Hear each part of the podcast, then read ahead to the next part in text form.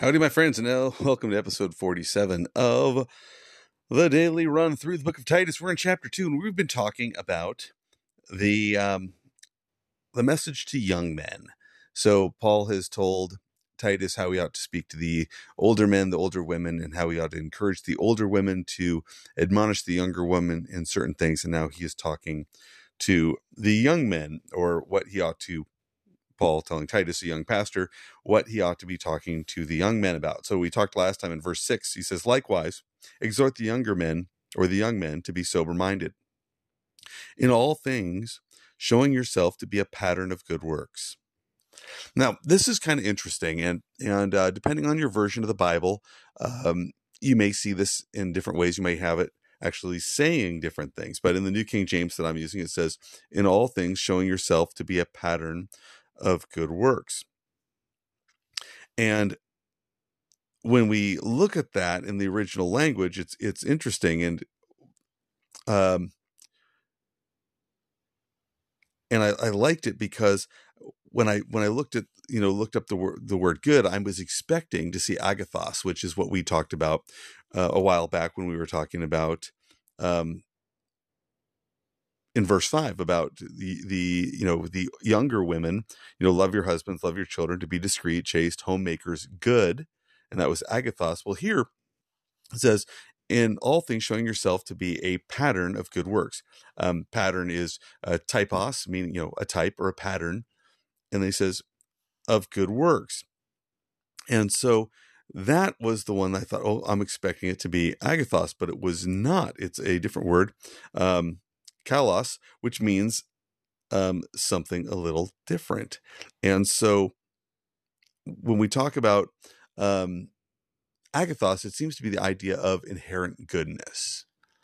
But kalos seems to be more of the uh, external goodness. Um, and sometimes it's talking about, uh, sometimes it's talking about, um, you know, beauty, handsomeness. So uh, just, just for kicks, um, I'm going to open up my little concordance here, and and it says, you know, ways that this word could be also um, read or interpreted: beautiful, handsome, excellent, eminent, choice, surpassing, precious, useful, suitable, commendable, admirable, beautiful to look at, shapely, magnificent, excellent in its nature and characteristics, and therefore well adapted to its ends, precious, praiseworthy, noble, beautiful by reason of purity of heart, or hence praiseworthy, morally good, noble, honorable, uh, affecting the mind, agreeable, comfort, comforting, and confirming.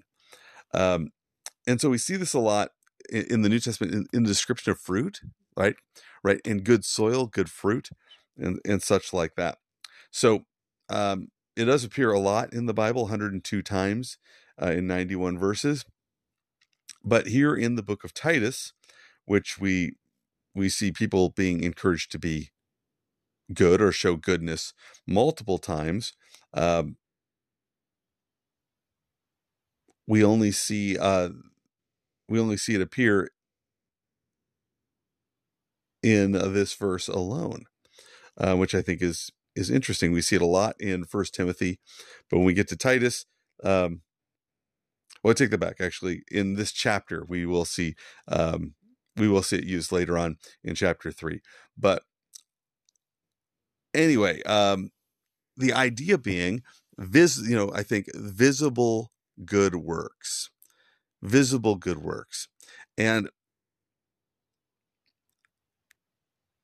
I, I want to read the verse again. He says, in all things, showing yourself to be a pattern of good works.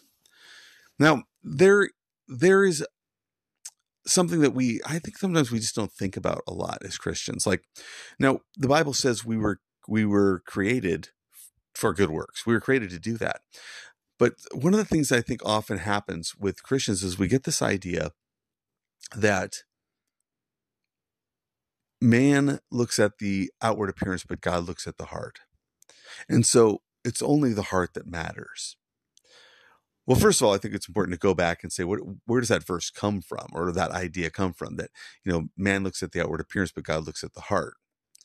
Well, God said that to Samuel when Samuel went to Jesse's house to pick a king, right? God sent Samuel to Jesse's house to pick a king.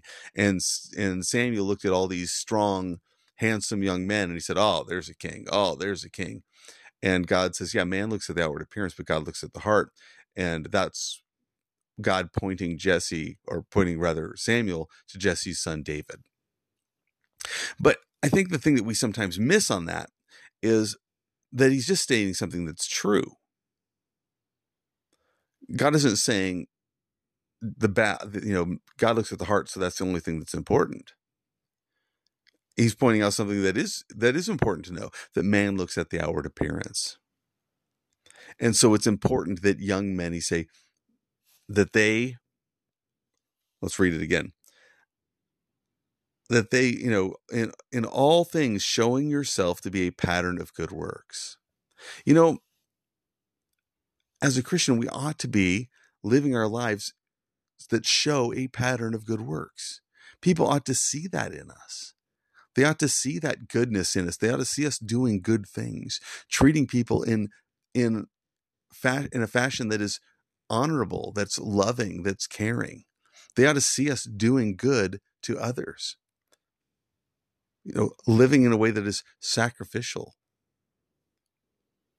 putting others first, caring for those that are in need. You know, they ought to see that in us. There ought to be a, and, and I like that he says that, that he says, showing yourselves to be a pattern of good works, right? A pattern of good works. I think that's such a great way of putting it, that that ought to be something that is readily and repeatedly observable in us. That there ought to be a beauty in the way that we live our lives.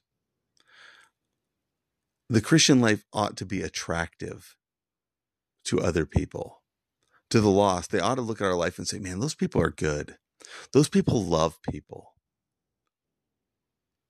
And, and I wonder often, is that what they see? And in our modern culture, of course, we, we as Christians, we're kind of backed in a corner because there are so many things that our culture is embracing that are contrary to the word of God says. And so we're, we're put in this difficult spot of having to be the bad guy, so to speak. I'm not saying that we're bad people or we're doing bad things, but it's like, um, well, a lot of what my job is currently when I work around young people and children, a, a lot of times I have to be the guy saying, no, you can't do that. Hey, I need you to do this job. I need you to, I need you to do your job. I need you to, um, you know, I need you to participate in the activities, kids. Well, I don't want you. I, don't. I have to be the bad guy that says, no, you have to. I tell them fun is mandatory. You have to. You have to participate. I don't want to. Well, we, we don't have a bunch of people on their own program. That's not what we do. So I have to be the bad guy a lot. And so I've tried to be very careful with that to tell people, look, I don't like to be the bad guy, but here's why I have to do this. And so I hope, my hope is that when people in the world say, oh, Christians, you know, they hate people, they're anti-gay, you know, that we would be the ones that would not say, yeah, a bunch of, you know, in, in, in a bunch, you know, toss out a bunch of slurs, but, but we would be the ones saying, look, we, we care about you and we hold to the word of God. And this is what the word of God says. Now, I know there are Christians that don't hold to the word of God that would, well, they would say that they hold to the word of God. They would say that there are those verses that uh, speak against the things that, that uh, the culture is embracing, that the church has historically hasn't. The church is wrong. The Bible has been misinterpreted, that these things have been added, that there's these words have been translated in the last uh, sixty years to mean things that they never meant prior. I know those arguments. Um, But here, here's the thing, regardless of where you stand on, the, on that issue or, or whatever, there are people out there in the world that have a negative view of Christians because we haven't necessarily shown ourselves to be a pattern of good works. I was at a church a while back and, um, and I don't remember if it was a hat or a t-shirt. I think it was a hat that um, an older man was wearing in the church, and the hat said, "Let's go, Brandon." Now, if you're not familiar with "Let's Go, Brandon," um, you probably are, but if you're not, uh, Joe Biden the president, the um, there was a NASCAR event, and the crowd started chanting profanities, um, Biden. Um, uh, and so there was a news reporter there, and somebody from the news studio apparently asked the reporter, "What's the audience? What's the audi- the audi- the uh, the crowd? There seems to be ch- chanting something." And she goes, "Oh, I believe they're chanting, 'Let's go, Brandon.'" Um, you know, cheering for one of the you know one of the car drivers, which is not what they were saying. Um, and so people have taken that phrase and used it as a way of saying, you know, blank you, Biden, and um, wink, wink, wink. Is that a pattern of good works? Is that a hat I ought to be wearing in church? Oh, it doesn't say anything bad, but we know, people know what you're saying. Is that is that a pattern of good works? Is that how we are supposed to be treating our um, and speaking of the leaders of our country, even if we disagree with them, even if we think that they are um, doing evil things or leading our country in a negative fashion? Is that a pattern of good works? I would submit to you that it's not. I would submit to you that that shows um, dishonor. It shows um, a crudeness and a profaneness that is not fitting for a person who claims to be a representative of Jesus Christ.